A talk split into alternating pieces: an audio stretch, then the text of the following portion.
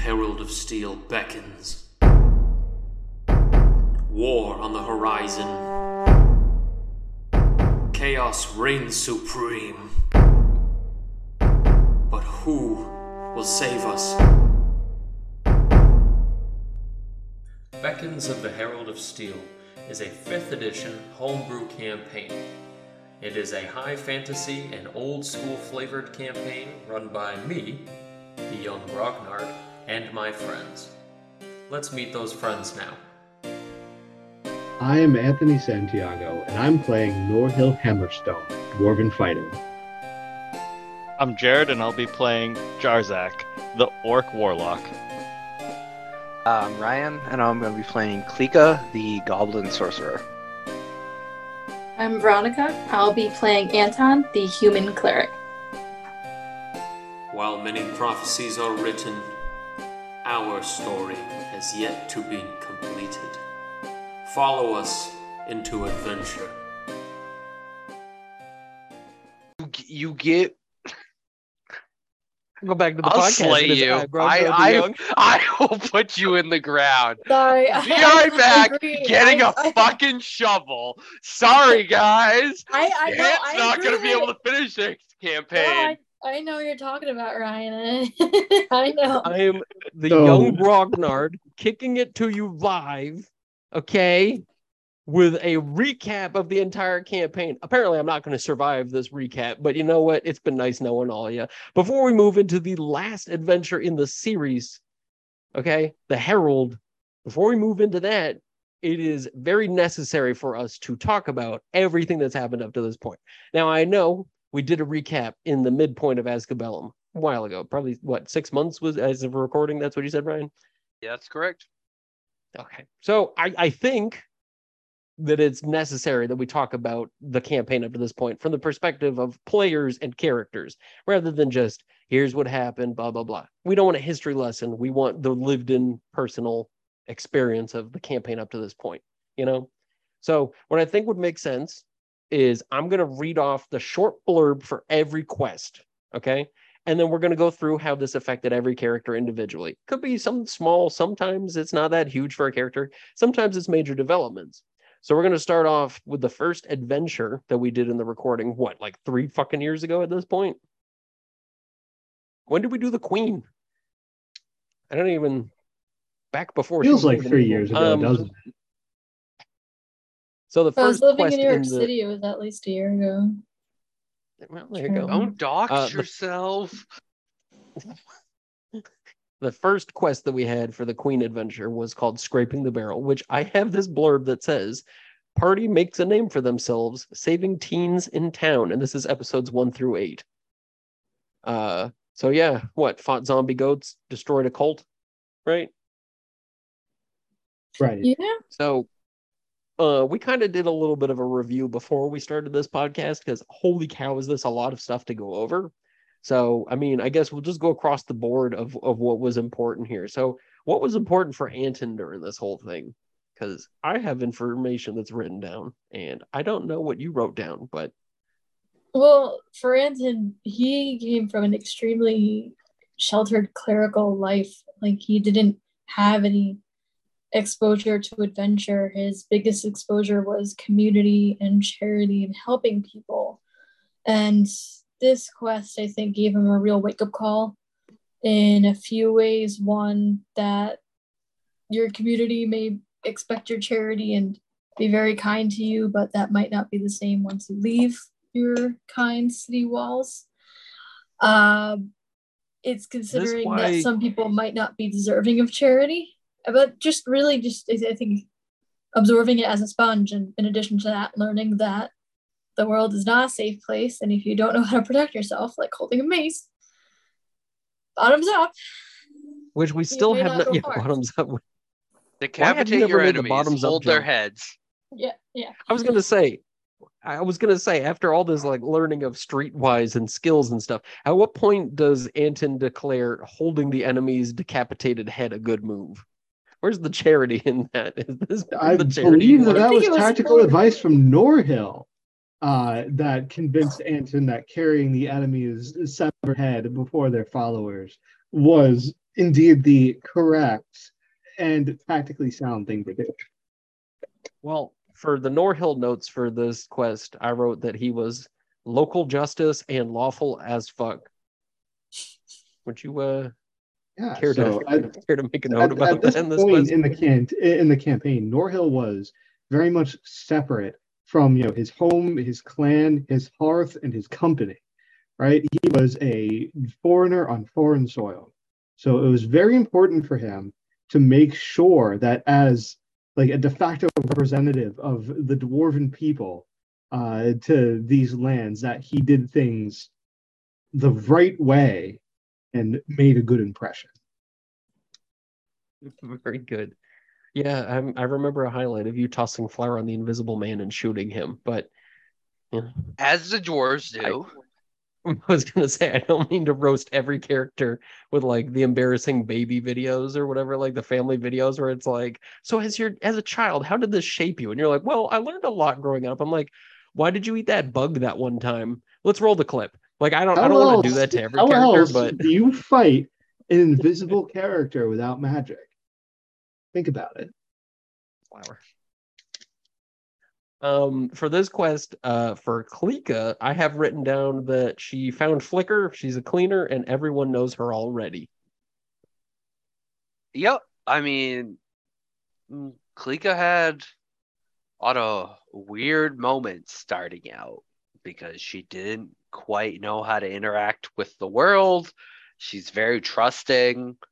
I mean, this is very much where her and Jarzak's friendship found its roots, but yeah, I mean, this is also where she found Flicker, as you said, where she started the very habitual habit of making sure everything was nice and clean.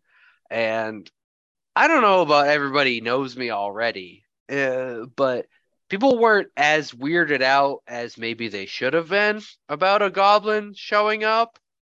But yeah, I mean, goblins have something, or at least we knew that goblins had something of a reputation based on the history of them involved in war, where they were pretty solid, pretty cool, pretty friendly, good homies. But yeah, I also think that the first episode, the first thing you said was, "Hi, I'm Kleeka," so that's where that began. Yep, I early on, my memories are her not knowing what property is, eating a lot of blueberries, and just being as helpful as possible in the least helpful ways. Well, it really makes future Kleeka very proud. I gotta give you that.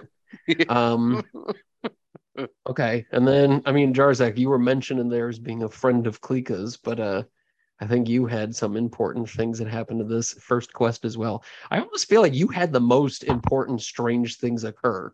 You know what I mean? Isn't that just the story of Jarzak, though? He always has the most strangely important, bizarre things happen. Gotta be the center of attention, guys. Yeah, this is actually his quest. You guys are all the NPCs in it. Yeah. Jarzak is the bizarre anime protagonist of the Beacons of the Herald of Steel. Yeah. Yeah. The Jarzak, we found out about Valaketh and stuff. And that he can't swim. Very important. True. Very important indeed. An extreme fear of water. Yeah. Yeah. And then Jarzak's weird, paralyzing simpishness towards women in power for some reason. Yeah, just the strong lady man does something to Jarzak. He just bends a knee immediately. This is where it begins. And then on my quest to be a ghost hunter. Right, because of one time when...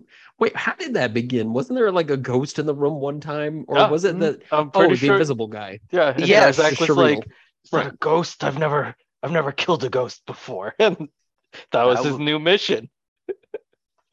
Very well. Okay, I mean, I guess, and then as far as things that happened to the entire party, important things is we learned to fear stairs. Nobody ever trusted a stair because one trap landed on one person's head one time. And then, from then on, we were afraid of stairs. Never go for that. That caution will pay off. Dan will think that we forgot, but we didn't. We checked the stairs and found the trap. Yeah, and the Herald of Steel. Worth it. The Herald of Steel will be defeated by a 10-foot pole poking the stairs he's standing on. 10-foot That's pole. The game That's I want to play. Useful item in Dungeons and Dragons. Idiot. D&D 1E. So for the next quest in the Queen, we have The Way of the Queen, which runs episodes 9 to 22. I wrote, the party helped the Queen on the war front by using a powerful weapon, which is the Hydra, to face an unknown force of evil. The force of evil they were fighting were the orcs of Gorgareth, but the unknown force of evil, I mean, they only found out about it at the impromptu mass tomb. And we didn't really use a weapon to fight it. We did not fight it at all. We sort of just survived it. You know, honestly, that's a very misleading little blurb. Yeah, but, like if that's how you're going at this, that's not how it went. This is revisionist history. Oh, I wrote Kleeka approves of these history books. Okay, so who wants to go first? What happened to your character in quest number 2, The Way of a Queen? Why don't we just keep an order, and we'll do Anton, Norhill, or nope. Yeah, I got it right. Anton, Norhill, Kleeka, Jarzak. Woofy doofy. Oh, thank goodness. Not real. I don't know if this was a very changing time for Antonia. I think that's more of like the next.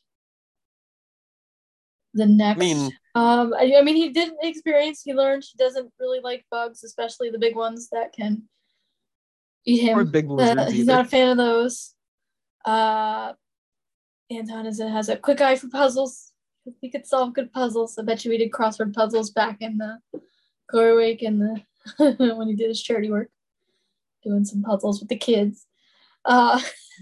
You can't. No, that's revisionist history. That was never a thing. You can't just go back and be like you were the puzzle person at the fucking no. The puzzle person. Anton's a dirty thief. He saw gemstones in the eyeballs of the statue, and that's what it is. That's what's a puzzle. My revisionist history. But I think the puzzle is how do I steal the gemstones? Obviously. No, Anton was still extremely. Not that he would never was, but he was still extremely generous. But I think this was just a bit more of experiencing how inexperienced he was with combat, getting more exposed to it, being very loud in his armor, trying to do the best he can, support the team. But I think it was just kind of rolling through and trying to survive, I think, was Anton's main focus of this quest. There was that point... I know we always get in arguments about which one was Glint and which one was Gabora, but we did find that when Anton was to meet other clergy of the same faith, I mean, Anton definitely felt more at home, it would seem, alongside them and alongside helping other people. So Anton, I feel like, has kind of really sowed his seed as being like a helper and as being a savior, a person who provides aid and salvation to people who need it. So it feels like when he met Brother Emelier, that like there was a point where Anton felt most like at peace and at home with that whole situation, but I don't know. That's how it looked to me. It's a very strong part of his community, so it's not surprising of him to assume it should be a very strong part of others' communities. And when he goes to a community and learns their church is basically unused and the priests are hidden, it worries him. It means there's a lack of faith, a lack of hope. That's something he wants to try to revive if he can. He was still trying to figure that out. Still very new to him. Well, next up the bat is Norhill, which, I mean, I guess this is when Norhill finds a dirty, greasy little dwarf note on a dead lady and finds out that not only are the dwarves of the hall still alive, but, you know, so this was the part where Norhill learned that the dwarves were not just in trouble, but actively in mortal danger and required saving, which was a real tough part for his character for a long time, because he's like, now I'm embroiled in all these different quests out here outside of home when all I want to do is I want to go back and save my people, save my family. because, you know, Norhill's also the only character in the campaign with an intact family for the most part. You don't know that. Jarzak might have a brother who's made of a lot of metal parts. Okay. And wait, yeah, Jarzak did have a brother. Yeah. Past tense, brother. But then Ronnie killed him the second time, so it evens out.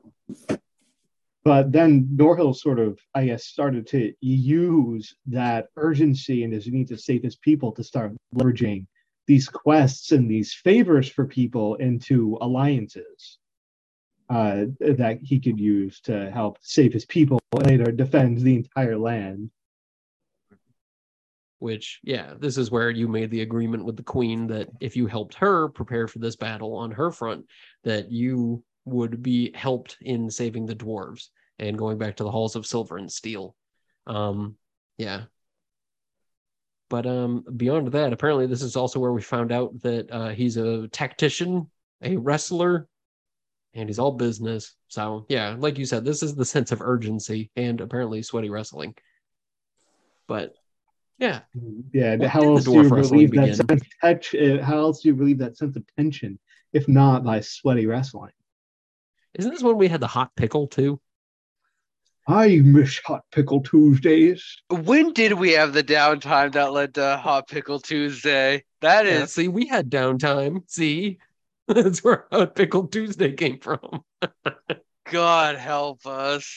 Yeah, Kleeka learned some battle formations and a quick shout out. Speaking of what Kleeka learned, what did Kleeka learn here in The Way of the Queen?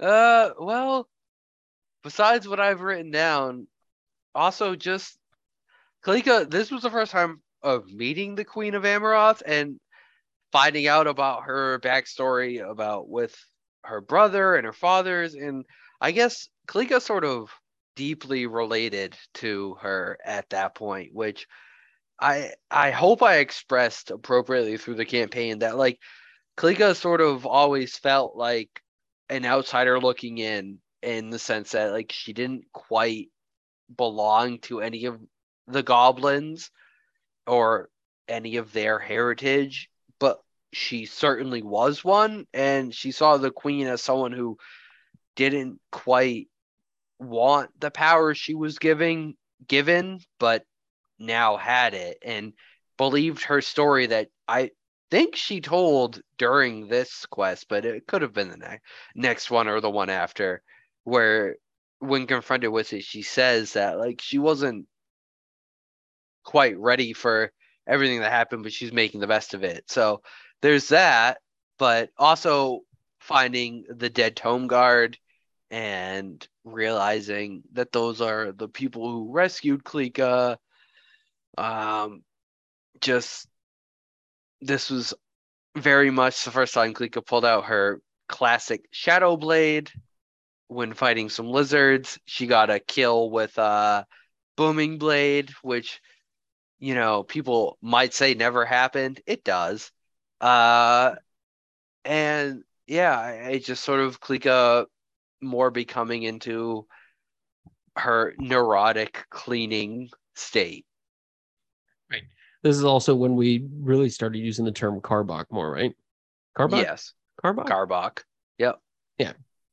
Which is the goblin term for family, which Kleeka, or at least belonging, wasn't there ambiguity to what it means? Like it was like belonging, family, something like that.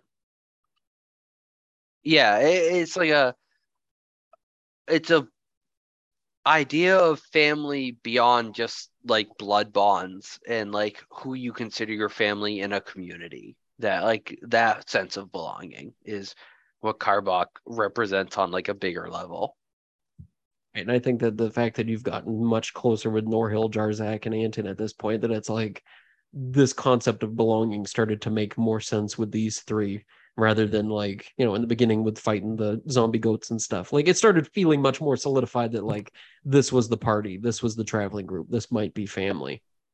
But okay, what about Jarzak? What did we find out about here? Oh, this is when we begin the mastery of Jarzak, where we find that he has a few exceptional skills and whatnot. But yeah, how did he fare in this quest? Kleeka picked. You found out about her cleaning. You find out about how messy Jarzak is, which, you know, this fire and water. It's good. They go together real well. And then he found his next queen to serve. Picked up fishing for the first time. True. This is yeah. And this, so I guess we kind of found we became a chess master. Clearly, yeah, being the best at chess that no one else could defeat. Yeah, it's great. This is why I think it's so funny how many times Jarzak's the master of like, can I try this thing? And then you do it, and then you're very good at it, or you're very bad at it, but persist and like obsess with doing it. Or like the fucking fishing, like you're not good at fishing.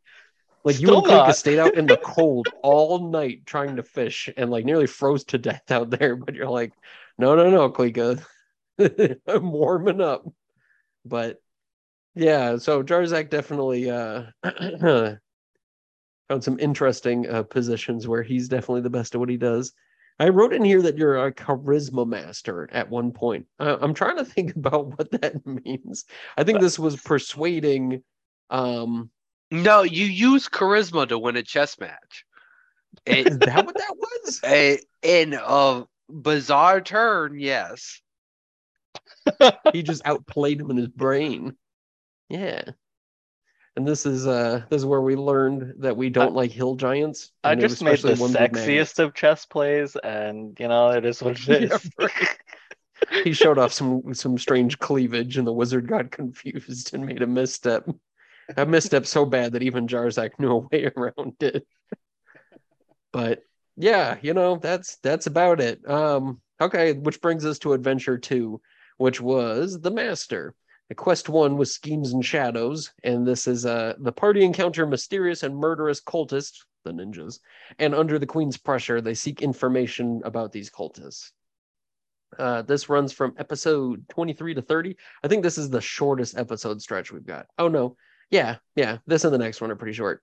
But yeah, so I don't know what happened to Anton. This was after the impromptu mass tomb where we saw everybody got eaten by the planet. So yeah, hot off the coattails of that, Anton found out he's very important. Yeah, and I think Anton started feeling the weight of this importance. He was always used to, and Anton's not like a young guy. Like he's an older guy. Like he's a little bit around like middle age, a little bit up there. So he never expected to get that far in life in general, and to be given such a holy relic and be made a symbol of hope in that way, that gave him a bit of pressure, especially when it didn't work out right away. It questioned his level of faith. He did have some issues with that because it's nerve-wracking. All of a sudden, be giving this amount of power and responsibility, and if you can't live up to it right away, it can definitely defeat your mood, but Anton clearly got through that. He did also learn that he is definitely a little bit obsessed with the light, and not just in a godly sense, but in a literal sense. It starts to come out in his mood that if light is not present, especially if there's much darkness, he does get frightened, depressed, very gloomy. His age starts to show. I love the light, like, more than a friend. Yeah. And then lastly, I think he started to find his devotion to bread making, which was an odd hobby, but it starts to really show his odd, like, if anyone has, like, a symbol of who they are on, like, a shield, like, Anton's is a loaf of bread. That is... You know, I also think this is where it became canon. Light. I think this is where it became canon that Anton smells like raw bread dough. Yeah. Yeah, because I'm pretty sure that opened up with Kleeka smelling like pennies. That was built in day one. It's session zero. We learned the sense of the other party members as time went on. Jarzak smells like desperation. And onions. And whatever, it just smells. Put a pickle on, just straight up on an open burner, and that's Norhill, baby. I remember like sweaty rust. It smells like campfires. That's, you can go back, check the lore. It's in there. Yeah, this is the real thing. See, this is why I had to have this recap, so we could know exactly what we all smelled like according to which leg of the campaign. Don't be surprised if a line of candles comes out after this episode. Answering the hard questions for the fans. It's just a wad of dough with a candle in it. Yeah. Just a single birthday candle. Just Dough by Anton. But it's spelled like D-E-A-U-X. Perfect. It's just Duff. Okay. D-U-F-F. Duff by Anton. This is where we... now we turn to a Norhill. I have graffiti and problematic pragmatic. Did you want to talk about that time where Norhill established that... poor kids. What was it about poor kids? No! Hold on. I want everyone to understand that I was absolutely trying my best to think about the situation as it was explained to Norhill from a dwarf's point of view, right? So when you've got Kleeka telling Norhill that these people are professionally poor, and he's from a society that's all about the mastery of a craft, and I don't know, maybe it's different in like some other fiction, but in most fiction that I've read featuring dwarves, you don't really get dwarves who are like actively destitute, right? Like if a dwarf is poor, their entire hold is poor, right? So this was a very unfortunate decision on Norhill's part, that it was like poverty as a profession, and it was a profession that they picked. And knowing what we know now, about what happens to Dustwind, would those orphans have been any better off if Anton didn't give them all of his rations? Explained it, I would like this entire speech stricken from the record. So. Not to be canceled. This is Dan will probably just bleep the whole speech, this whole explanation, and we can move on directly into the better scene. You could talk about the graffiti. Better scene? Yeah, the graffiti. Yeah. So at this point, we sort of retroactively said that Norhill had been leaving his clan sigil, like carved into rocks all over the place, as a sort of signal that there's at least one dwarf still out and about in the lands trying to do something. Right. And it gave Norhill quite a sense of hope, so he himself began to scrawl the graffiti and the runes all over the place, just as sort of a thumb in the eye of whoever is holding his people captive, that there's still one dwarf drawing breath, even if he's not in the hold, but he's coming. Daddy's coming. But apart from that, the next character we've got is Kleeka for this quest here in Adventure 2, with a lot of question marks in your description of what happened. So I guess this was a bit of self-discovery in this one. Yeah, I mean, Kleeka had some big times in Dustwind. It's just sort of like, hey, maybe the Tome Guard aren't wicked cool with Kleeka or everybody, but Kleeka's still gonna see the best in people. And then also just trying to figure out about dragon statues leads to quite a bit of confusion and maybe some magical casting. Don't go to libraries after dark, kids, is all I'm gonna say. You might meet your dad, and that's not great sometimes. Who knows? Kleeka doesn't. They might try to kidnap you. No. Hey, he told her a good story. She fell asleep, okay? He was just trying to make up for all that lost time. But yeah, this was a lot of questions for Kleeka about where she comes from and who she might be and what she's held as truth and what she may have taken for granted. But also, if you ever walk into a major city and your cell phone immediately vibrates, throw that cell phone as far away from you as you can.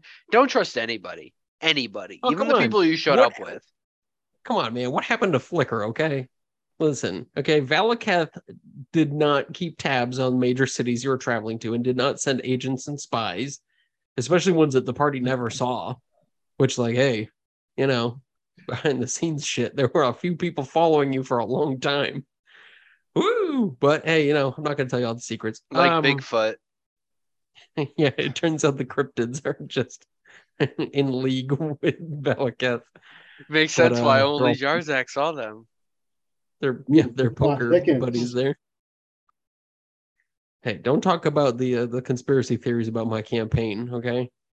Jarzak's... We'll save that for like an epilogue episode. Listen, Jarzak's the next cryptid in training. He's got the metal gauntlet and he's pale as fuck, okay? They're going to call him the Pale Man, okay? And he's just going to show up and be like, hey.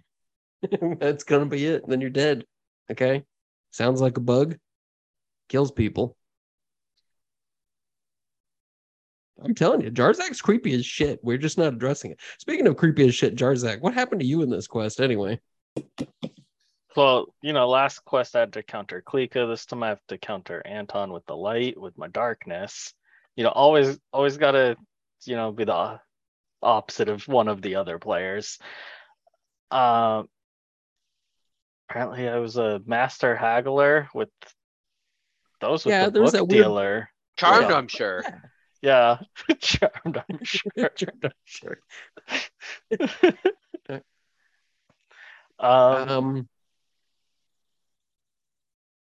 I mean, I mentioned that you're a misunderstood orc when you met Dashmani, who was another orc from Gorgareth, and where everybody thought he was creepy and weird. Definitely not because he was blind. Dad. What? Didn't we think he was your dad at one point? Yeah, good thing we met one orc and we're like, Jarzak, is that your dad? Hey, that's how you described him, bud. That's on you. No. Uh-huh. Okay, maybe it was his dad. You don't know that. Play the tape. I'm pulling a Norhill. Scratch it from the record, okay? None of that happened. Move on to the more interesting point about him being the keeper of the Kleeka. Oh, yeah, it's when Jarzak starts trying to look out for Kleeka, someone other than himself. And, you know, he just gets kicked out of a library and then has to break into a library. All for his little buddy. But that really does, I think that's one of those moments that really solidifies their friendship, because Norhill and Anton were both like, well, she's probably out doing something important. She'll be back. And Jarzak was like, nah, this isn't even metagaming. I'm definitely worried about this in a personal way. And then he left and went and found her, you know? So it's like, it definitely shows that even though Kleeka always tried to clean up after Jarzak, this was definitely the point at which, you know, Jarzak really looked out for Kleeka as well in a very firm way. But yeah. And we met a very, the future court magician of the Orcish clans. Oh yeah, do you remember? True. I have to go find him. I was gonna say, I'm sure he survived the city coming down on top of him. I mean, he has the most powerful spells. Too bad he doesn't have a memorable name. But yeah, what was his fucking name? All right, either way, quest number 2. So quest 2 in this adventure is called Lightning in a Bottle. So the party uncover brutal truths behind the War of the Bleeding Stones and find more curious details of the Herald after descending within Boltscrag Peak. So this is the quest where we had to go meet with that monk who lived to the Ivy Hold. We had to go figure out things about the cult, the Eyes of Failure, the weird spider darkness guy there. And we found out that our friends the monks could be rehabilitated, but apparently the leader of the monks and the ninja guys there was the leader of the Ivy Hold's sister, and he wanted her saved. Said there was some secret to be found there. So what did our party end up finding out here? What did Anton Oh, yeah, sorry. This is kind of funny. I mean, we wrote the first note as Darla the Horse. I don't think Darla was the name. We should... No, it was like the tape. It was definitely something of that sort. No, this is when we were traveling to Boltscrag Peak, I'm pretty sure, and he was very nervous because when they got to the point where they had to start climbing the mountain, they had to abandon the horses. He was very worried for his horse's life. Because at one point prior, me as an asshole was like, "Oh yeah, Anton, what'd you name the horse if you like it so much?"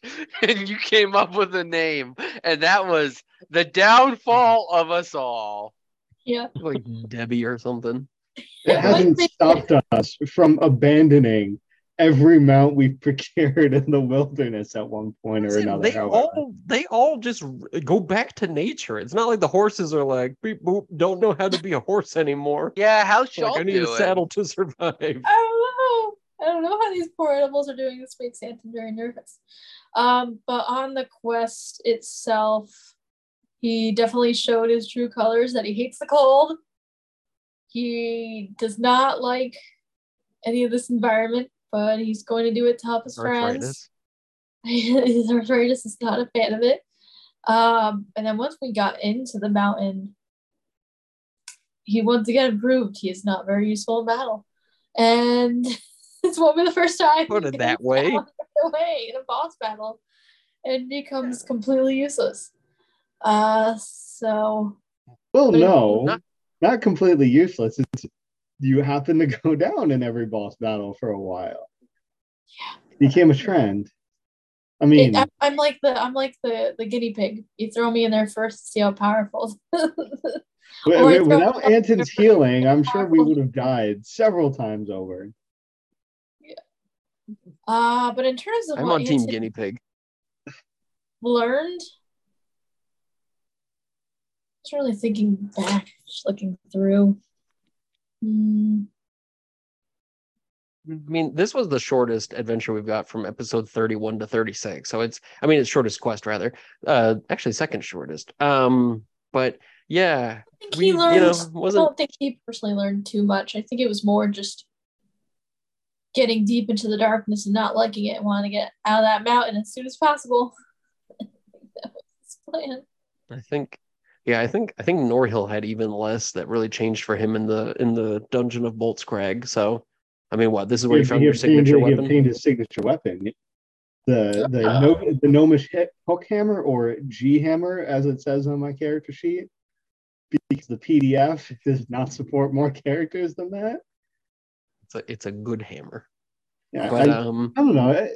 I actually appreciate that you made it a gnomish hook hammer. It was, appropriate for the setting of the dungeon, and a lot of weapons like that really got left by the wayside in 5th edition and didn't get picked back up and put in the player's handbook.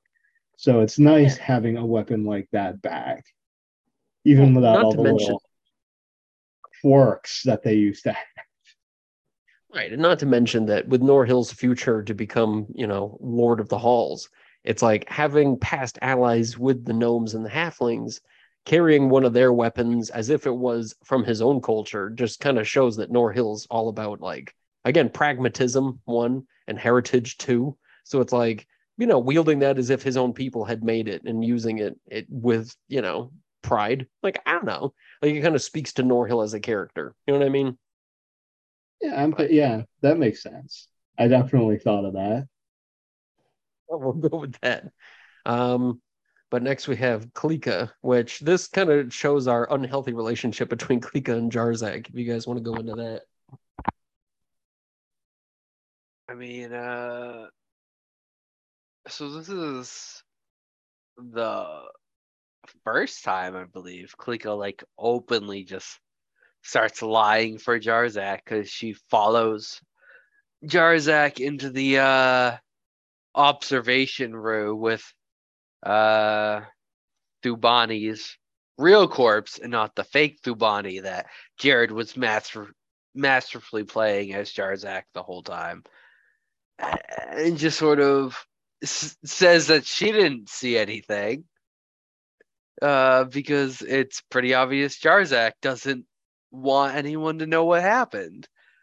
So, yeah, I mean, like, it in the moment, it was just sort of like, hey, Kleeka would definitely follow Jarzak because she likes Jarzak as a person, and then be like, oh, Jarzak clearly doesn't want other people to know what's happening, so Kleeka will just pretend it didn't. Secret of among best friends. Yeah, just giant centipede crawling out of a corpse and being like, Jarzak killed them all. And Kleeka's like, that's information that I shouldn't have heard. Yeah. And I will respect his boundaries as a good friend of mine. Yep. But yeah, I'm trying to think if there's anything else really. I mean, yeah, there was also the portal. That's kind of fucking important. The same portal that's down in the heart of Boltscrag's Peak, where Kleeka apparently like puts her hand to it, and the static on the TV kicks in. And when she pulls it away, it kind of turns down a little bit. So evidently, Kleeka having this weird connection to all people she meets at different points. Apparently portals have a very similar taste in Kleeka as a person where, I don't know, weird, strange portals. Apparently they react to Kleeka. And this was very much the first time Kleeka fully just bought into the idea that people can be saved. And with Oberon's sister desperately prayed to her and that she would save Anton, who got dragged into another dimension by a spider demigod to get eaten to death. And she pretty much sacrificed herself to save Anton's life because Kleeka, like, made her plea. See? Anton dying wasn't a bad thing. Getting dropped push storyline for it. Anton's doing the work after hours, okay? That's what's really happening. Okay, I'm trying my best. I don't know. It'll bring him closer to the Illuminator, I guess. Right. The Illuminator keeps shoving you back. Just be like, no. Not like, yet. Okay. What about Jarzak? As Kleeka mentioned, this is the gnome quest. Became the master of the voices, gnome voice in particular. Yeah. I don't know why it's always gnomes. That's the part that weirds me out. Why is it gnomes with you? I don't know. And then this is as Kleeka decided to follow Jarzak, you know, because he's a good friend or something. This is where Jarzak makes it clear to the deceiver that he will just kill Kleeka if he has to, or when he has to. Yeah, we really haven't touched much on the Valaketh relationship, because this is when the Valaketh relationship as your warlock patron really kind of kicked into high gear as being like, ooh, this is problematic, because all of a sudden now Valaketh's like, listen, you little worm, you work for me, bitch. Who gave you these powers, bitch? And you're like, why are you calling me bitch so much? And then it came, you know, to blows where it's like, hey, if Kleeka gets in the way, Kleeka gets rubbed out, man. That's just the way it goes. And you're like, yes. That is the way it goes. Agreed. This is also the point at which we found out that that giant metallic bar we found with that hill giant, which is definitely an important quest item, yet nobody ever holds on to it, which is fine. That's fair. Well, yeah, when it item just came back, snaps to the portal, yeah, that we can't do anything about, and it's magnets, man. How do they work? It's magic. Jarzak the Juggalo. Jarzakalo. But let's see, and then now we move on to the elders. Yeah, the next adventure, and the first quest is The Value of Life. Runs episodes 37 to 42. The party scurry to Aesaris to save the life of someone who may know the secret to the portal beneath Boltscrag Peak. So yeah, basically we go to hang out with the elves, figure out what the fuck the elves know. This is where we also dropped off Oberon's sister, Antonia. The queen said that she wanted her because she might have answers. She might know things, which now looking back on it is a lot more ominous when you think about it. But, you know, hey, that was just adventure number 3, man. We didn't know any better. But yeah. So what happened with Anton in this? I think Anton, once he left the mountain, he was pleasantly surprised by a giant magical Kirin protecting it. I think that was huge for him to just wonder that there really is, this is, I think, really the first time he ever witnessed some form of physical presence of his god. So that was pretty big moment. Just figuring out like, hey, this was a terrible and dark place, but there is hope to clear it and change it. And not just in a physical, like it went from dark to light, but also the whole, there was a lot of dark history around it, especially with the War of the Bleeding Stones, and that there is hope to change and hopefully reform that troubled past. But beyond the mountain itself, I think Anton was kind of just riding that high. Once it got to really greeting with the lycanthropes. I was going to say, I don't think there was really too much going on for you with that part. No. Once again, I think standard stuff. I think the standard stuff. Isn't this when I got like the potion that'll be mentioned for next quest, or I can't remember when we got that potion. Oh, no. You're talking about the elven potions there? Yeah. Yeah, that was from that weird hill giant with a magnet. Yeah, we got that way back with the very important quest item. Yeah, that we never used it.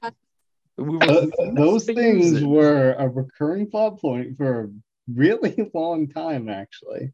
Kept asking when to use it. It does come up. But that's next time. It did eventually, yes. Yeah, I mean, Norhill, very similarly. I don't even think we had notes for this part for Norhill. Yeah, I mean, Norhill doesn't even have notes in this part. For a goodly while through the quest is Norhill supporting other characters in their stories. Which kind of speaks to Norhill as a character, that he really is a supportive person. He's very patient, as one might expect a dwarf to be. And again, like you said before about how Norhill was here to promote alliances and like do whatever it took to accomplish his true goal of salvation for his family and his people. This was all a means to an end. So he didn't make much noise. He didn't do much other than like, the queen demands it, I do it, she owes me help. And so I kind of feels like that's why he was quiet throughout all this. This wasn't personal discovery. This was, you know, he had a job to fucking do, you know? Yeah, exactly. But, and then, yeah, apparently this is where Kleeka starts to take on a couple more important details. This is where Kleeka bought the clothes. No. Isn't it? No. No? Oh, okay. Yeah, I'm just denying it. How's that? Okay. How's that for your recap, bud? How's that for revisionist history? Didn't happen. Don't remember. Yeah, so I mean, yeah. Like, during this whole quest line, like, Kleeka finds out that the party might be knighted. This is especially important to Kleeka, just in the sense that, like, this is someone for the first time really, like, openly saying, hey, this specific person and the people she is with are important. So Kleeka takes this time to go out and buy clothes for this proposed knighting ceremony that will match what is expected of them. But also during this quest, you know, Jarzak sort of has a moment with some other orcs where they don't quite like how clean he is, which is odd for Kleeka. But then Jarzak handles that in a way that Kleeka wasn't quite expecting. But hey, it's Jarzak. And, you know, in for a penny, in for a pound. She already lied for him once. Cover for me, bro. Yep. Well, Jarzak is recovering from his insect-induced stupor, as Kleeka will refer to it. She goes around and stabs a bunch of dead orcs. It's also the first time she is referred to as the Child of Destiny, which is, hey, Well, that's a time. And that's a term that people are calling me. Yeah, and we'll continue to call her going forward in Kleeka's bizarre life. And she sort of has to deal with that.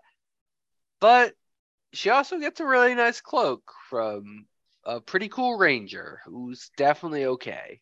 And Jezorn's fine. Yeah, and everything's great. Kleeka has lasting emotional bonds with people she doesn't always have direct eye line sight with. And she totally doesn't believe that if she isn't watching someone, they could die at any moment. Hopefully not. And then, yeah, I mean, Jarzak, would you like to make any sort of commentary on your insect-induced issues? Like outburst, as it were? Not just, my homie Valaketh just protecting me, Sometimes you smell too good and people get jelly. Yeah. Their food smelled good, too. But... they just didn't want to share. Sharing is caring, kids. It can be fun. So when we blow up an insect fly out of us and kill people in the area, it's because the food's just smelled so good and they were jealous of how clean you were. Right. This is a perfectly normal thing. I'm pretty sure that's how wild magic works, right? Yeah. So make sure you have your best bud for life around to stab the corpses and say that you both did it. Very believable stuff. Yeah, this is, and then naturally after that, that's when Jarzak took on his very crisp appearance of being an old man with wrinkles and grossness. But this is, I don't know. This is where Valaketh and your relationship takes on a very, very strange turn. This is when you become slightly lycanthropic, right? Yep. At the, near the end, I believe. Yeah, that wonderful combat where Jarzak almost killed a friendly in order to kill an enemy or something. Which yep. I also was a Valaketh move. I will give you that. That was not Jarzak speaking. That was Valaketh, right? But yeah, this kind of highlights the relationship where Valaketh will not tolerate you having anybody else in your life to tell you what to do, which, little toxic. Creepy. Little toxic. Valaketh had a bad childhood. Wait, I'm not allowed to have friends anymore? Oh. Valaketh was a child? That would make this all that much creepier. Imagine if I described him as being like child in shape for most instances when you met him. He was described as very tall, so he was always a very tall child. It would make me think of the ending of Mass Effect 3 and even more. So I would just imagine he's just a very giant tall guy, but wearing like the little kid overalls that they always wear, the like little kid jumpers, and he's just like, I want to play. Dear God, that's how that works. Okay, and then we move on to the second quest in this series, where we have the last rites. This runs from 43 to 48. The quest, as written, says to win the knowledge and respect of the elves of the Thalvir Wood, they must put to rest a council member who has been cursed by the immortals. They wish to know more of. So, in order to get to know about these immortals, we had to go get to know some elves. The elves were like, hey, we'll tell you a lot of stuff if you go kill this rogue member of our group. We can't, by our culture's sake, fight this guy and kill him. So if you'd be cool and help out with that one. So this one, we learned a lot. But what did we learn about Anton? This is what Anton started to dabble with his gifts of fire given by the Illuminator. Frightened him a little bit first, even though his gifts of fires really didn't help him too much in the battle, and he ended up going down in a second boss battle right away. Great times. This is also, before that, this is where you saw Oberoth's sister Antonia revived, and remember that we had to spend all that time for the High Priest Thrail to revive her. So you actually witnessed like a living miracle where the High Priest like performed a full revival. And it was more like a living nightmare because the high priest nearly died.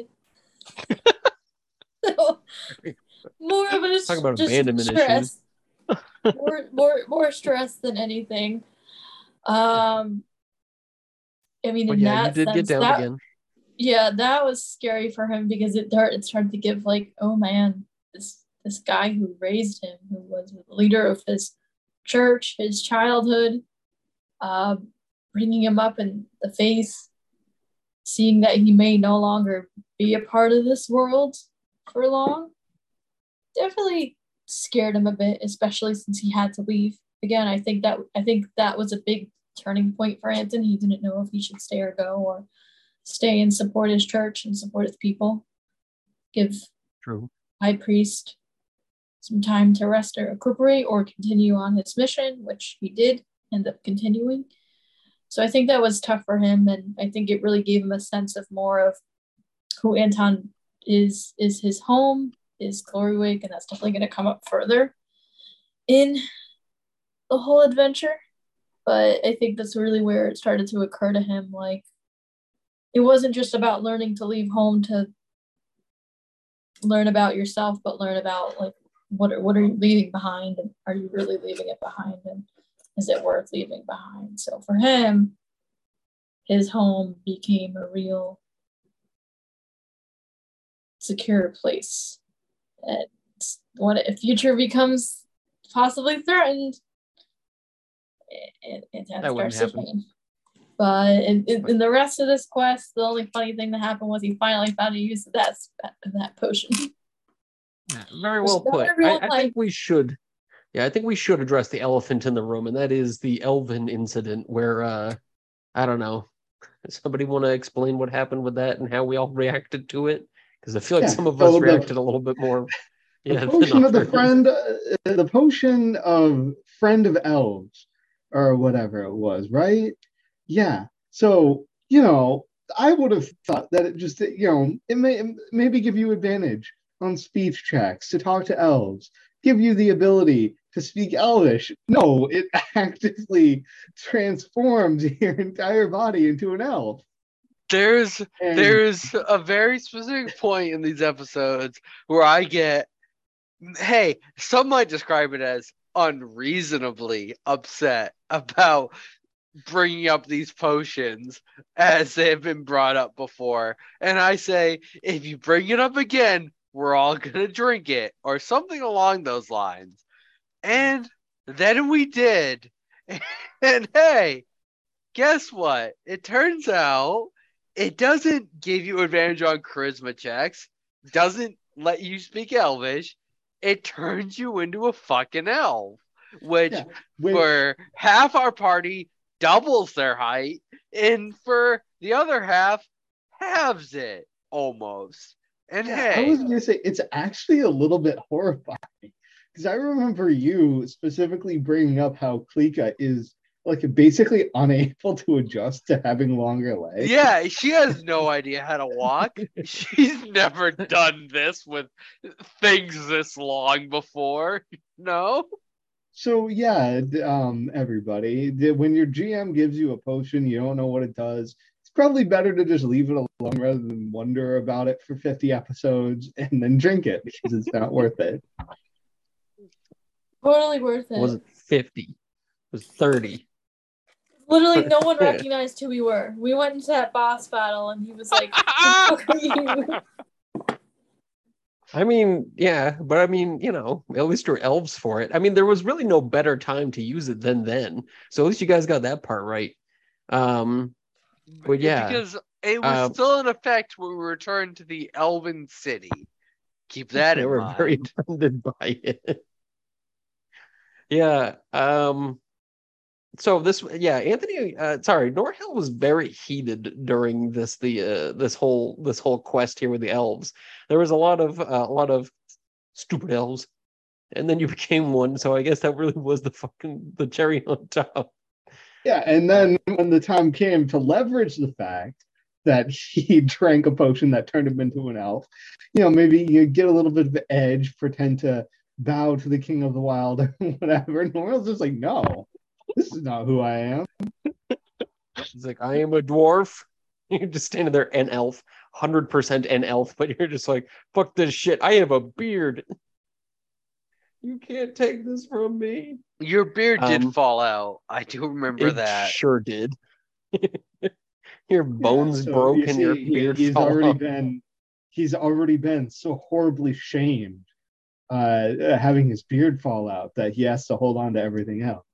Now that's what really, spoiler alert, makes him the greatest Dwarven king of all time. Is that he's experienced so many different just ways that someone could live. He has been beardless as an adult, and that is something most male dwarves will never fully understand. But Norhill knows, and he still knows it's a bunch of bullshit. Dark Ages, where he was an elf for a week. It was the hardest time of his life. His family was locked up in an imprisonment that he didn't know about, and they were all forced to death. But that week when he was an elf, it's right there at number one as the most difficult trial of his life. The sun was always up, and he had no beard. Of the halls. We'll have a week of mourning to remember the phase where the king didn't have a beard, and he was tall. It's like it's an annual anti-holiday. Very good. What about Kleeka? What about Kleeka? What happened to Kleeka during this quest? It says that we were Queenie BFF. Yeah, I mean, this might have been the time when Kleeka started writing letters to the Queen to let her sort of know what was going on. This was the part with the Elven Queen and you being BFFs. Oh, yeah. I mean, so we had the stars in the sky. Yeah, we had the old Elven Council meeting that no one particularly enjoyed. We don't really enjoy council meetings on a whole as a party, but shut up, they're important.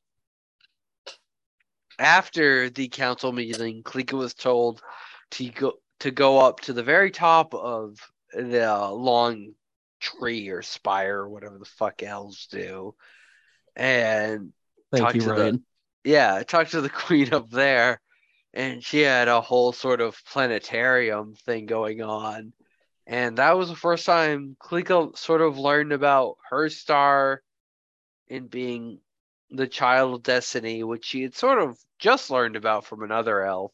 So it could all be elvish propaganda at this point. The child of destiny is an elven myth. Yeah, we don't know. Could just be elves trolling goblins. We don't know. You do talk to monsters and can teleport through starlight. Maybe it's a little bit less of a myth than that. We don't know. It could just be elvish trolling.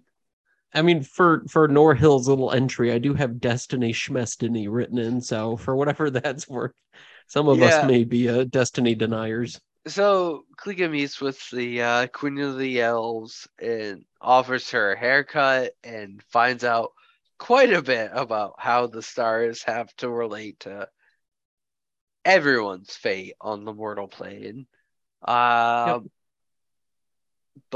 yeah, and then she goes to talk to the party about it, and thankfully Norhill is there to let her know that these elves don't even know what time it is. So that was a very important part of that whole discussion. What do they know? Twilight. What do they know about destiny? I'm very proud. I'm still proud of that speech. I think that was a good one. Oh, Anthony, I'm glad you enjoyed it. Yep. And this is also where Kleeka fully fails to climb up a vine for 2 to 3 rounds until Jarzak casts fly. Yeah, out of all the power gaming that you and Jared are able to pull off, all I gotta do is roll like one athletics check at you guys. Hey, man. And you both of you are just not built to do this. I'll just stay down here. See you guys later. I'll wait for it to come down to my level. But yeah, this is where Jarzak first uses flight, if I'm not mistaken. I think you might be right, yeah. Yeah, I mean, I think the only other thing here where we realize that, when it comes to simping for people in authority, it goes both ways. Because, again, where Norhill refused to kneel, I mean, Jarzak did a nice power slide up to the king and sat before him. Tried to talk my way closer, but yeah, I mean, you did behead that guy with your axe. Well, yeah, that was the plan all along. He didn't need to know that, though. You know, do we ever know if Jarzak is fully prepared to betray the party, or if it's all part of his plan to help the party? We'll never find out, because Dan's a coward and won't let Jarzak roleplay as a traitor. I mean, hey, if you want to roleplay as a traitor, Jarzak, by all means, the war's coming up in the next episode. Well, offered to hey, the Herald of Steel we are 140 episodes in, or whatever it is. Yeah, and this is where we get some important loot. This is where you first find the gauntlet, or at least the gauntlet fucking finds you. And Valaketh sort of puts a promise ring on you and says, "You're mine. You're my homie. Let's make this official." And yeah, Jarzak's arm melts off and all that good stuff. So yeah, what changes did that gauntlet bring to Jarzak's life? I mean, that changed a lot for him. Now he can eat whatever and it tastes delicious, you know? Unless, of course, it tasted good before, then it tastes like shit to him. Those gauntlets are fucking wild. He could talk to the insects that are always around him. Yeah, your eyes look creepy and your skin is gross. So, you know, I mean, it's definitely a win-win. It empowers you for lying to people. So, you know, Jarzak gets pretty good at that. And then, yeah, that kind of becomes your sort of trademark gear, though. Or I guess, I don't know, Jarzak kind of has a lot of trademark items, doesn't he?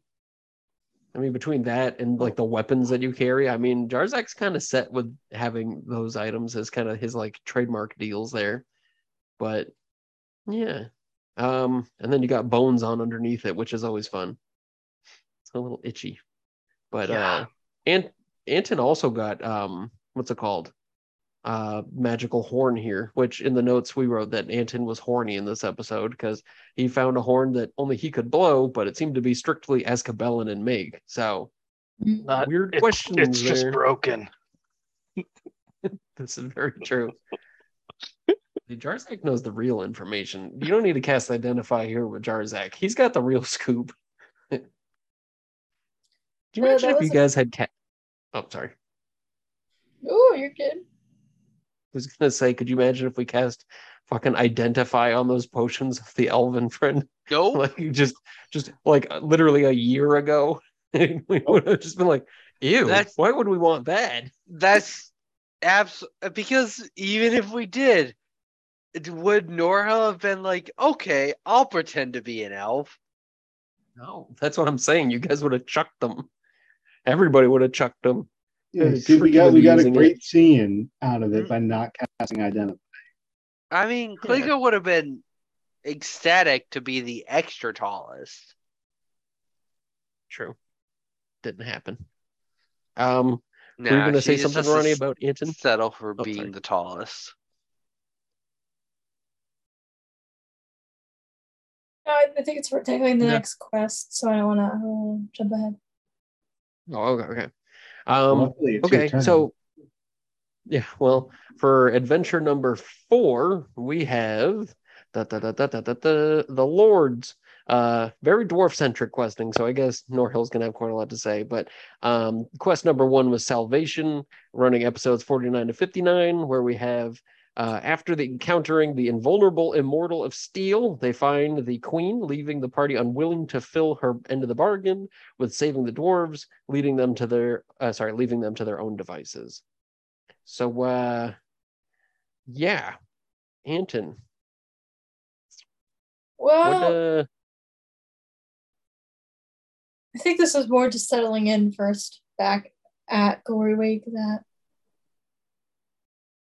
may become a more permanent position for him than he thought, but I think he's trying to keep that in the back of his mind, not really think about it. The high priest is always there, will always be there. Everything will be okay. I think he got a bit more into his firepower. I think that's when he used his first fireball ever. And that was like a big moment of just having that immense, or like it was the second time. I think he was the first time against. I was gonna say. I feel like it was the more epic time. He didn't immediately like go down after firing that fireball kind of deal. It was a little bit more successful against the Duergar. So and I think for this whole quest, this really showed a bit more that Anton was starting to hold his own in battles, even though he wasn't landing the heaviest of blows. He still was able to find ways to assist the group and turn the tides. The horn of Ascabellum being a huge one, convincing. Well, that's on the next quest, right? No, that's is it? Quest. Yeah, no, it says a big horny moment. Yeah, that's this quest. It's true. This is a big horny moment. Yeah. So that you're right though. Yeah. So when it came to motivating the slaves, testing it out, he was able to encourage the rest of the dwarves trapped underneath in the mines to raise up and protect themselves against their Duergar attackers. And I think this was, Anton was starting to finally hold his own when it came to combat. At the least, he was becoming a little bit more of a well-rounded character in that sense. True. It was indeed a big horny moment for all. He's developing a little bit more of a crust. Are we using a bread analogy right now? Oh, hell yeah, we're using a bread analogy. I gotta figure out what type he's coming. I don't know if he's a sourdough. Think about that. Very good. I'm glad that we've established that we are sourdough bread. Yeah, this is gonna be a lot of Norhill talk in this one, I'm thinking. So why don't you tell us what happened to Norhill in your little dwarf quest? Yeah, just looking at the notes, this is like an entire character arc where he starts with rejecting becoming an Amarothian knight and telling the queen exactly what he thinks of her, which is, a whole, first step on the path to leadership. Right, because everything Norhill had done up to this point was not for treasure or riches or titles or anything. It was to protect his people, and the queen finally, like, going back on her word and refusing to help when this whole time she would. That's slipping into the voice here by accident. He's just decided, well, I guess I'm just gonna have to do it myself. Even if it means I die, at least I tried. And throughout the course of this quest, he goes from being like a suicide mission, save the dwarves, to becoming their king in three easy steps.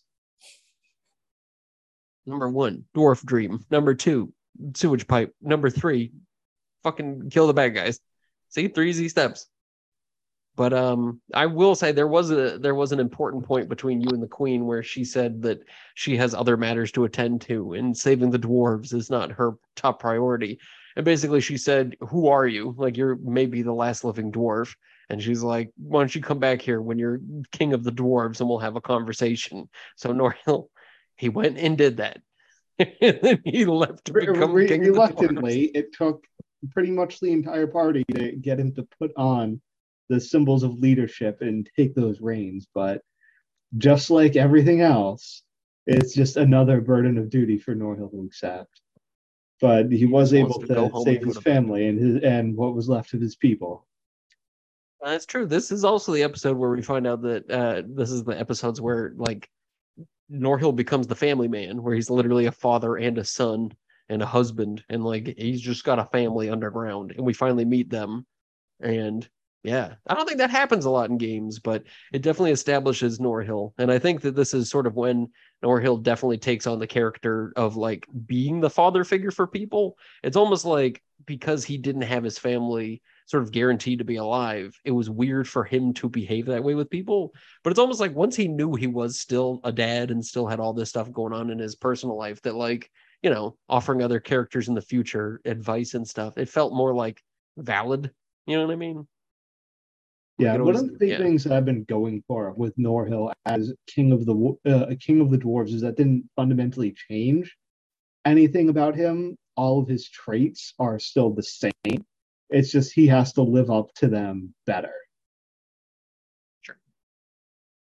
Yeah. Which is why you hang out with thieves and vagrants who... What exactly did Kleeka and Jarzak do to that guy? Some things the people don't have to know. Yeah, what guy in particular? Well, our friend who was apparently in charge of the dwarves at that time. Forget about it. He shouldn't have woken up. Yeah, that's on him. It really is. And I mean, to be fair, to be completely fair, if Norhill had been had to deal with him, he would have executed the guy as a traitor anyway. Very well. Well, at least we're all in agreement. But yeah, I mean, speaking of Kleeka, this was very much a point where before we had infiltrated the halls of the dwarves, we were given a plethora of options, so to say. And Kleeka very much had one in mind that she didn't want to take. And that's one, of course, we took. And going through it, hey, maybe she had a weird moment where she was flying through the air and throwing rations down and realized she could speak any language given an hour of time. But besides that, I mean...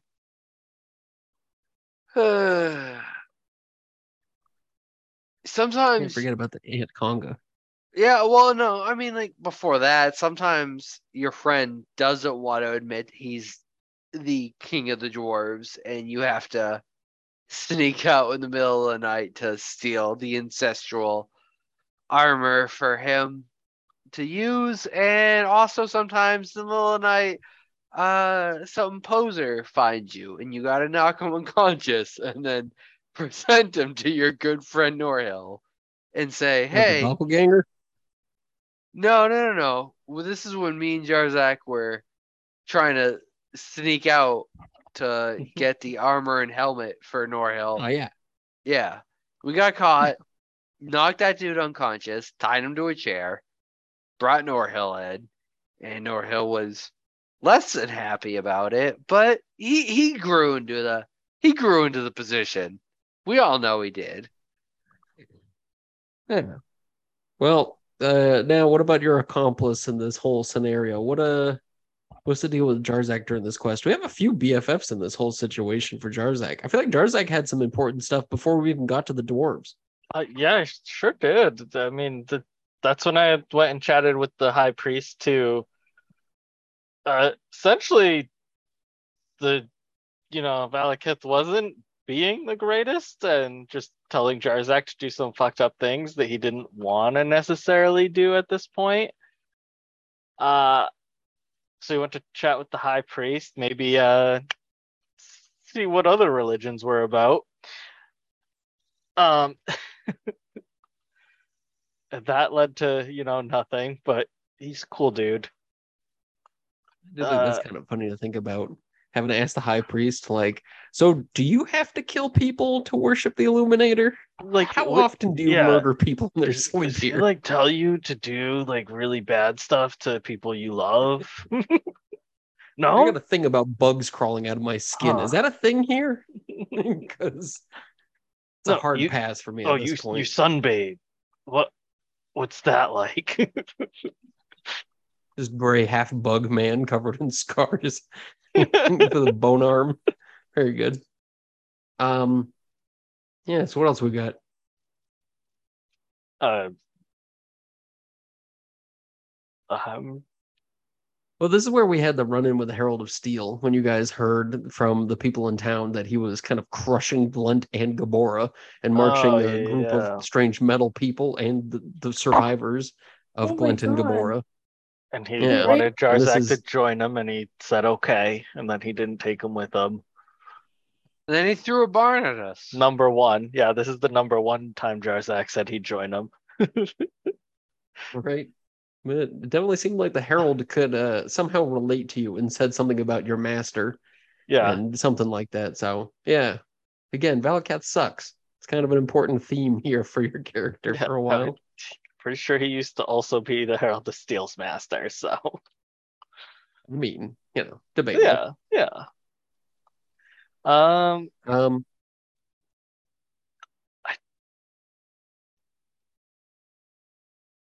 don't... I mean, this is where you found the swordsman blade, too. This is where, you know, after killing the leader of the Duergar, you found the weird, spooky blade that kind of spoke to you and became sort of your sidebound weapon there. Oh, yeah. Yeah. Yeah. You know, that old thing.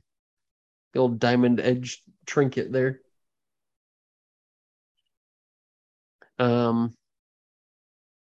Yeah, and this is when you became a cryptid hunter, so, you know, not that that matters. You just, you know... That's pretty much it. Yeah, you know, every once in a while, everybody sees a floating illithid in a cave that nobody else sees except for you, but only for a second, to the point you think maybe you didn't actually see it, you know. Just rookie shit. That brings us to the second half of this adventure, and that was Vengeance, where, running from episode 60 to 67, the party finally rescue what is left of the dwarves and must find assistance from the small folk of Quarrydale to find peace during the impending war. Yeah, this is sort of the point where Anton kind of takes on the saintly attitude from the dwarves. And how did Anton do that? Well, he definitely helped them. He became more of like the safeguarding their livelihood immediately, mainly with making sure that anyone who didn't have what they needed to sustain themselves, food and water. He was big into creating a harvest from the earth and mud to satisfy the bellies of all the dwarves, and hopefully didn't disregard too much of it. But I think what was a big turning point for Anton in this one is figuring out what is he really fighting for, and what does it mean to be in the lead, like at the head of carrying this, being the light bearer, carrying the lantern, and figuring out if there's anything that could threaten that it maybe shouldn't be around. And this ended up actually causing a potentially scary moment between himself and Jarzak, because it wasn't after a while that he started to understand that maybe there was something more to Jarzak's character than was seen in the past, and he took it as a possible threat to their safety, especially now that the dwarves have finally been rid of their first captors, trying to make sure that they're not captured again by another dark force. And unfortunately, it was close to home, so some terrible blows nearly happened, but I think it did lead to some freedom for Jarzak at the end of it from Valaketh. But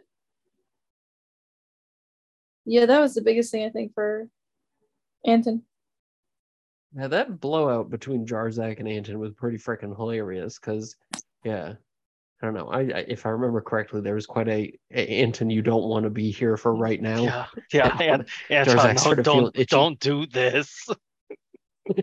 And Anton's like, you have to explain yourself to me, buddy boy. And then he starts glowing, like radiating with black energy. And it's like, Anton, I'm telling you, you need to go. Anton, like, run. I'm not moving until you explain yourself. Yeah, Anton, run. I think we'll see. I think that might have been one of our best. And that's how we're going to end it moments. Yeah, it wasn't good. But yeah, that was definitely a doozy. What about for Norhill? How would you summarize this bit here? So I think this is when Norhill really started thinking about trying to strive for, like, what's it gonna, like, the world after the war? You know, after, oh man, I finally saved the dwarves, but now I'm responsible for them for the rest of my life. And, you know, my line will all be responsible for them for the rest of their lives. So I better start thinking about how I want it, like how I want to leave them when all of this is over. Right. And that's where we had the point where you had to do the dwarfish ethical quest, where we had to decide how we were going to wreak vengeance upon, what's it called? The Duergar down in your ancestral home. And what was the final decision that we came to? Norhill decided to go with the rust bomb that would immediately destroy any and all metal, down to the metal in your blood, apparently. Yeah, which that's definitely one way. I don't think I really got to talk in the game about why I decided to go with that one. What do you mean? Yes. Well, so Norhill, at least, his line of reasoning is that, A, it was a decisive weapon. The Duergar aren't likely to come back anytime soon after that. And B, and unless I'm totally off base, and this was actually a horrible decision to make, most dwarven infrastructure is made out of stone and not metal. So... do you imagine? All the nails give out. Using that weapon left as much stuff intact as possible. Like, yeah, it destroyed any open veins of iron that the dwarves might have been mining at the time, but, you know, there's always more iron that they can dig up, more mines that they can open. And having to rebuild, like, your society's entire infrastructure from the ground up because you went with something more destructive is probably not in line with that whole build a life for after the war thing. That and taking advantage of the Aspids, they're the weird ant monsters, like taking advantage of them using their pheromones to cause them to go nanners and attack the Duergar down there. Also, it felt like Norhill wasn't comfortable with using them like that and promoting more violence for their salvation. And, you know, that sort of runs counter to Norhill's growing theme of building peaceful alliances with the people who are going to be fighting the Herald of Steel. Yeah. Well, Howard! Grudgestone. Yeah, right. Don't worry, it's all in the Book of Grudges. That's what I'm saying. We'll march forth from the rebuilt halls to conquer all one day. The real quest, the real second campaign. The next person we have here is Kleeka, which I think the majority of things for you in this involve that rust bomb, where we had to go to Tatharja, the gnomish experimented augmented rusty dragon who was barely sentient and capable of drawing coherent thought. So, yeah. Well, I mean, before that, we dealt with good old... true. Yeah, what's his name? Aldo? Yeah, good old Aldo, who Kleeka was like, yeah, I'll help clean up this old man's house. And he very nicely said, you remind me of your mother. And when Kleeka asked, what? He said, something that didn't help that. So Kleeka had some inclination that maybe her mother had met Aldo at a previous point in his life, and then much later on in this quest line, through many hardships, we find out that good old Tatharja, the beautiful golden dragon who had been reduced to a pitiful state and had now knocked two party members unconscious, including our fighter and healer, had some esteem for the Torelius name and recognized Kleeka's mom again, someone Kleeka did not know. Hey, what's up? Who are you? And decided to spare the party members in the insistence that Kleeka would one day plead Tatharja's case for the immortals, that his soul should be spared and welcomed into the land of immortals, which Kleeka happily accepted because she didn't want her party members to die, and she passed a sleight of hand check to bring Anton up. Yeah, wasn't that whole thing also contingent on the idea that you should perform a miracle? Yeah, which Kleeka certainly did with the help of Jarzak. With the help of Jarzak to sleight of hand Anton up so that she could heal Norhill and we could all get through this. Everybody knows that. It was also the first time that the Therelius name saved or helped Kleeka when dealing with the dragon, which will come up later. Sure. Yeah. As things tend to in this campaign. And then last we have Jarzak. What happened to you in this one? But who's Kleeka's mom or dad? That's question mark. That's not important. No, important. It is. I still don't know. Hey, if you're listening right now, I don't know. Are they dragons? Are they not? It's a halfling in a dragon, and that's how you make goblins. Hey, if you're confused, I'm confused. Help me. No, Kleeka, it's a mystery box. That confusion is intentional, and we're never going to answer the question. I'm going to be so mad at me. I'm going to create Kleeka.gmail right now. And if you have any ideas, please send them to @Kleeka.gmail. I don't know if that's how @Gmail works, but I'm going to find out. So what happened with our boy? @Kleeka.gmail@gmail.com.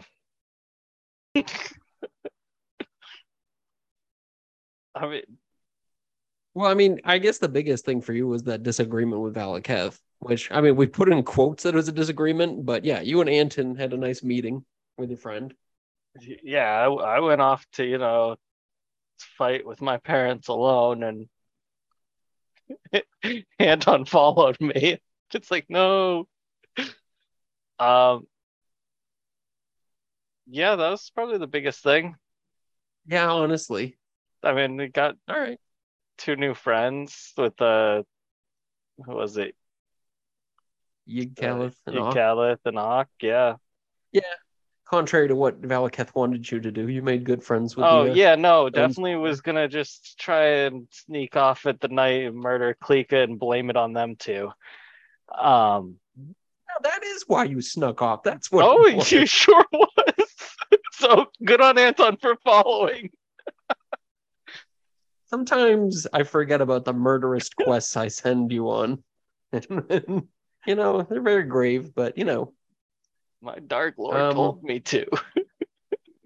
He's always doing that.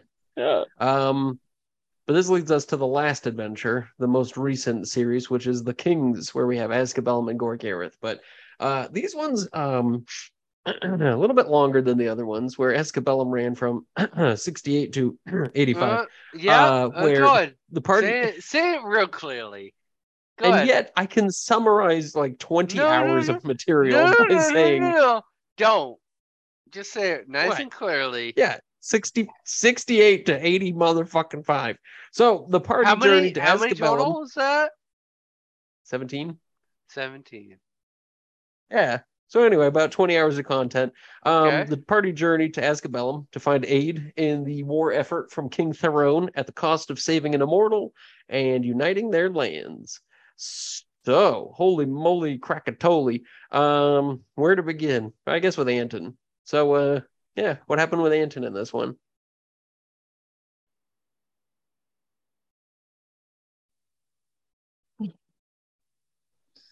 This definitely threw Anton a little bit for a loop in the whole identity of who he is.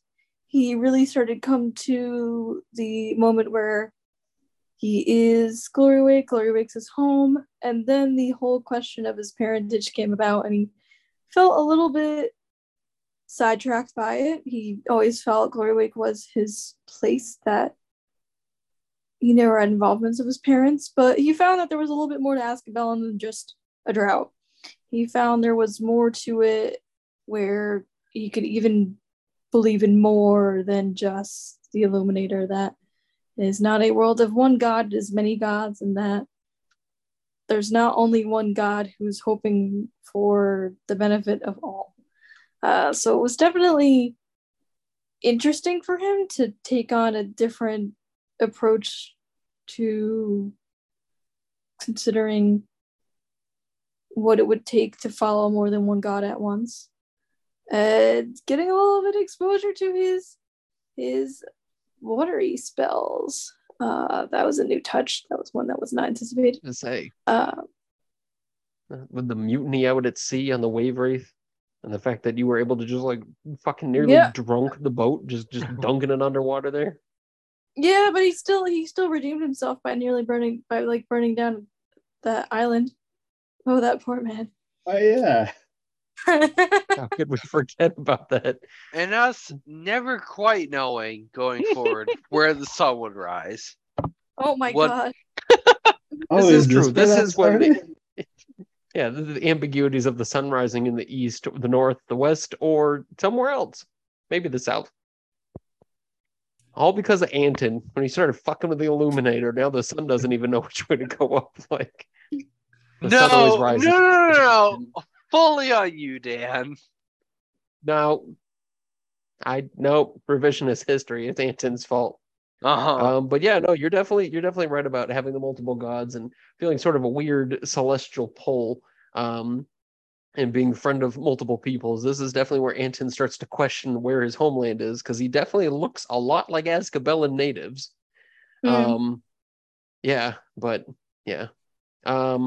Okay, and then we didn't find out too much about Norhill, other than he's not a very good tourist. He's an okay tourist. Norhill insisted on following local customs, even if that made him look like kind of a jerk in front of the king. And I'm also strongly of the opinion that every time a boat comes up in a campaign, a character needs to get violently seasick. And who better than the dwarf? Good. And then we took something from Ira Stedding in that final part. And how did we defend that? Oh, that's the spoils of war, obviously. Right. That was very earned treasure there. He didn't steal from them. He had earned it. They were enemies who were rightfully bested. Is Norhill wrong at any of these points? He doesn't think so. I don't think so. But, okay. And as far as Kleeka and Jarzak go for this next part, this is where we start seeing our fox jackal friend, right? Certainly, yes. We had a whole experience on the ship with that.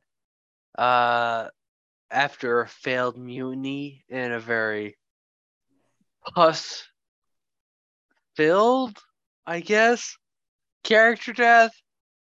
Kleeka meets another Tome Guard who maybe had a wanted poster out for her life. Who knows? Kleeka still likes the Tome Guard. They're pretty cool people. But that's fine. And then when Kleeka finally arrives in Ascabellum, she realizes, I don't really like this island all that much. After some gladiator war games, some rough encounters in the desert, just a lot of things that led Kleeka to realize, hey, maybe Ascabellum isn't worth saving. Who knows? But what do you know? She drinks rabbit blood. It was good for her. She liked that a lot. Cracked open a warm one. You have to call it that. It's hilarious. Oh, yeah. No, it's freaking scary. No. When you're in the desert with your buddy and he cracks open a warm one, you are inclined to drink. And obligated. Everything that comes to you after that, that's an experience. Don't deny it. Don't limit yourself. So Kleeka did it, and look where she's at now.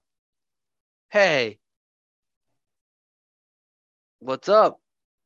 She kind of wanted a water temple to be a water park.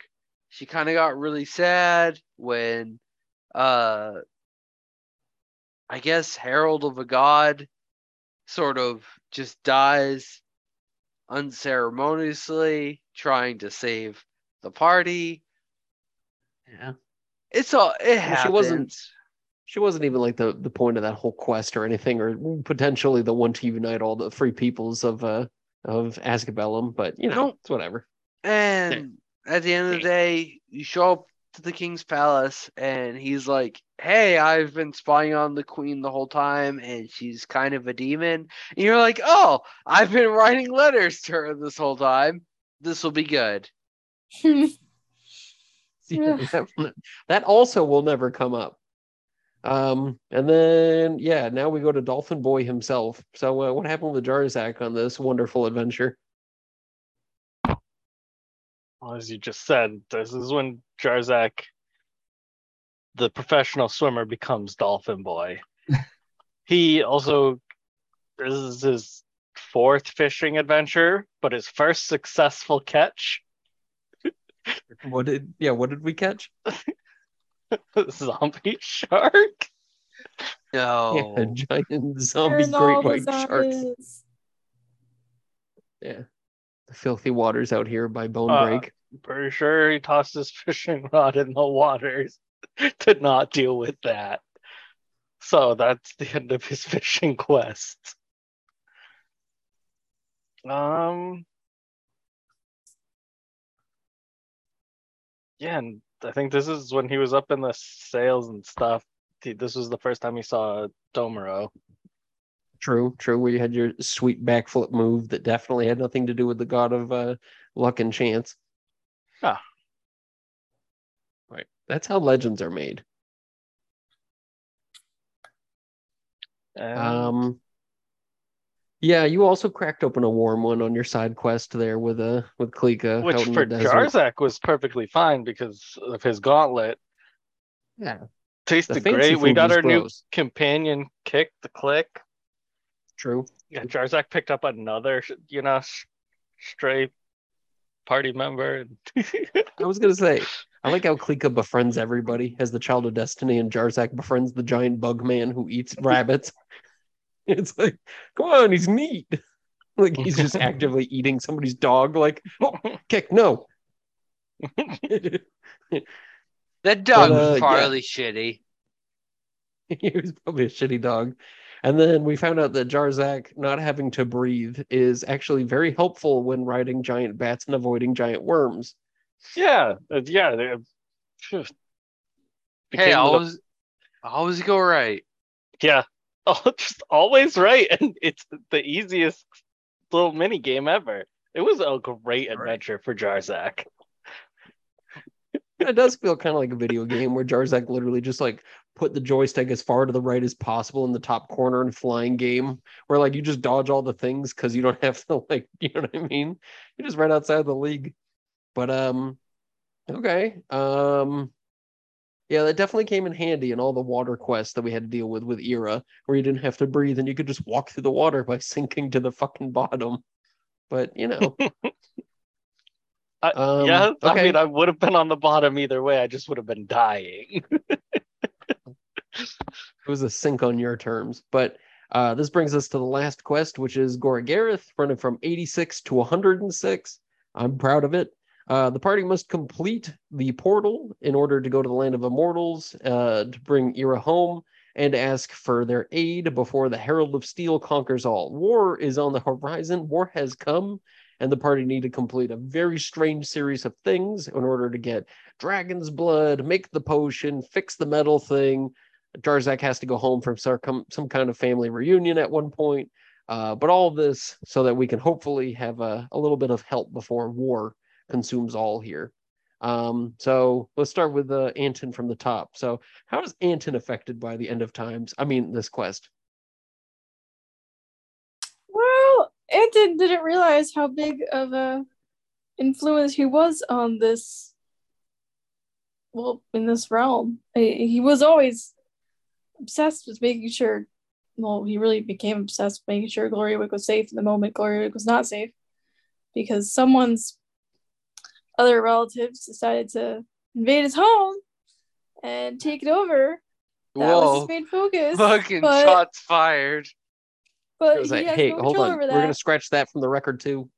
Sorry. No. There was no imperialism in this game. No. But, he did, when he finally did make it to Gorgareth to the point where he could free his people who were made into slaves, finally taking on that very reluctant role of leading the people. Because dealing with the death, high priest died. Yeah, dealing with the death of the high priest, be considered a saint, which he was very reluctant for this. He would rather give this to someone who has always been there. You know, it's funny, Anton spent his majority of his life in Glorywake. In reality, he was only traveling for what, the last, how many months was it? I think like 6 or 9, somewhere in there. Yeah, so not even a year, but he still feels a bit estranged from it at this point, hoping for others to take the lead, but I guess being a beacon of hope and power, he'll take it, only hoping he left his part, the people of Glorywake back safely. But here he began to feel like there was a great unhealthiness, just what was going on. It made him very stressed. He's not a happy guy right now. He's no longer that trusting, generous, innocent priest anymore. It feels like winter. It feels like he's going to be put in positions, like just further positions, where he's really just gonna generosity, like it's gonna put him in the question. Like, he's already done a lot of damage in this world, and seeing how much damage that potentially the Herald of Steel will do. He's just worried about how much more of a terrible influence is he going to have at the end of the day. Right. Yeah, so. And you know, I think the reluctance that Anton feels here. I was going to say the reluctance that Anton feels is almost the most important point throughout the whole campaign. Is it's like Anton's always kind of sought validation in his life, whether he likes it or not, and it feels like being validated by being deemed a saint by the dwarves and by being deemed like the new leader of Glorywake and the church by the people. It's like, I don't know. You'd think Anton to be happy about it, but it's almost like Anton's in disbelief. You know, like you said about how time kind of flew by. It's like, so much of the world's weight fell on Anton's shoulders just because he tried to do the right thing. And now that he's here and did the right thing, it's like, well, who is Anton to begin with? You know, does he really even belong in Glorywake? Like, where is his home? What does any of this matter? And why is it his fucking duty to deal with it? So it's, yeah, kind of understandable for Anton to be feeling a certain way about it all. But luckily, Anton has people like Norhill. How did Norhill behave in this series of in this quest here? Oh yeah, so apparently Norhill got to do all the good stuff. Be a king, be a supportive dad, give everybody, you know, some little pep talks. He only gets seasick, not airsick. Apparently, that's it. But I think one of my favorite things is Norhill continuing to cement friendly alliances, even if they're like very unlikely, like how he was willing to show mercy to the goblin defectors and the bugbears that were following the dragon, even going so far as to offer them land in return for their help, and start making at least diplomatic, if not 100% positive ties with the orcs, now that Jarzak is also a reluctant leader. It's a whole party of reluctant leaders. Yeah, we support each other. That's how it works. Okay. And then we move on to Kleeka, who also went through a few fucking moves on this one. But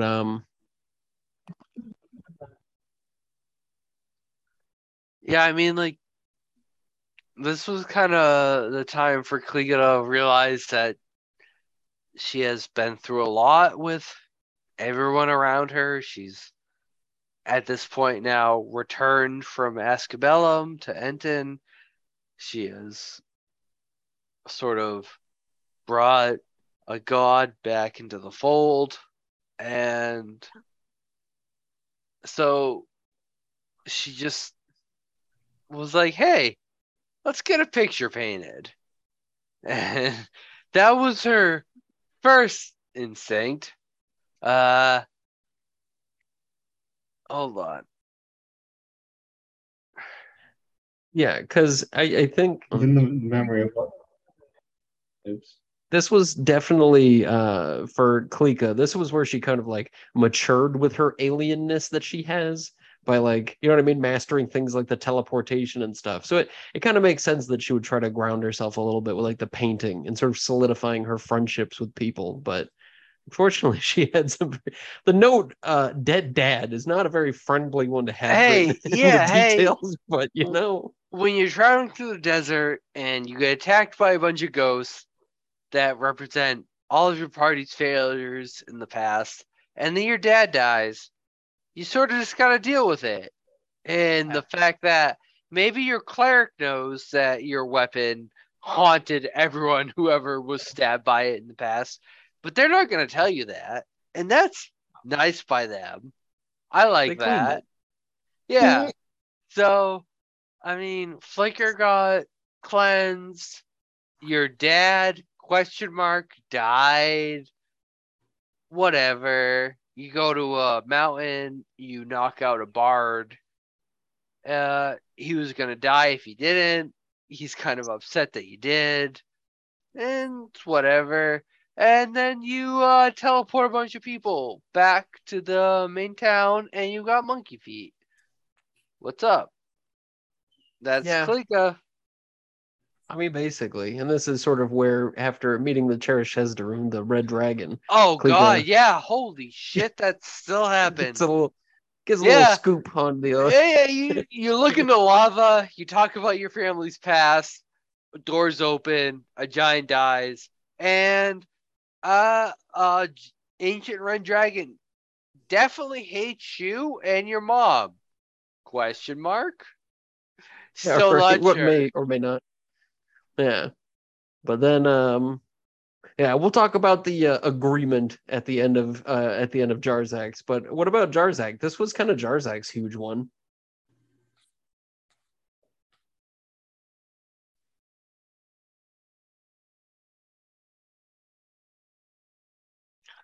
So for Jarzak, this is where he had a real turning point in his generosity. Donates one of his stones to the captain of the ship so that he can go try and find his love again. Yeah. Even though he has no clue where they're at, but at least he can be at the bottom of the ocean looking by himself. Good luck. And he left me his boat, so now I've got a boat. And just captain of the wave wraith. Yeah. Not long after, the boat got taken away from me and worked on by gnomes. You know, that part doesn't matter so much. Yeah. What does matter is the fact that you almost, you saw Bigfoot and you fought an old woman who couldn't defend herself. When the fuck did I see Bigfoot? When we were on the mountain. Oh, yeah.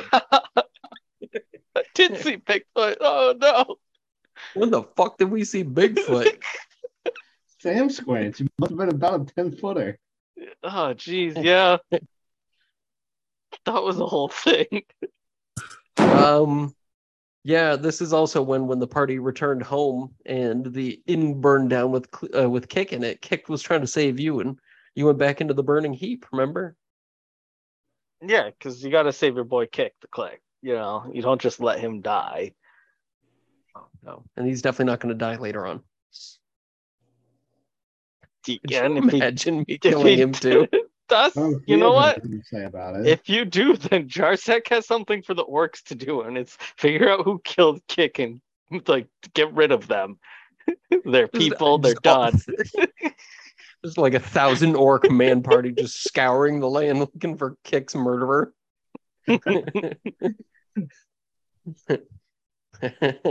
Gold team rules. So anyway, yeah, and then this is when we made our way with our flying boat, now that it flies, to our homeland, where we had a nice meeting with our brother. Would you like to talk about your meeting with your brother? You know, okay. Little brothers. So anyway, that's where we end it.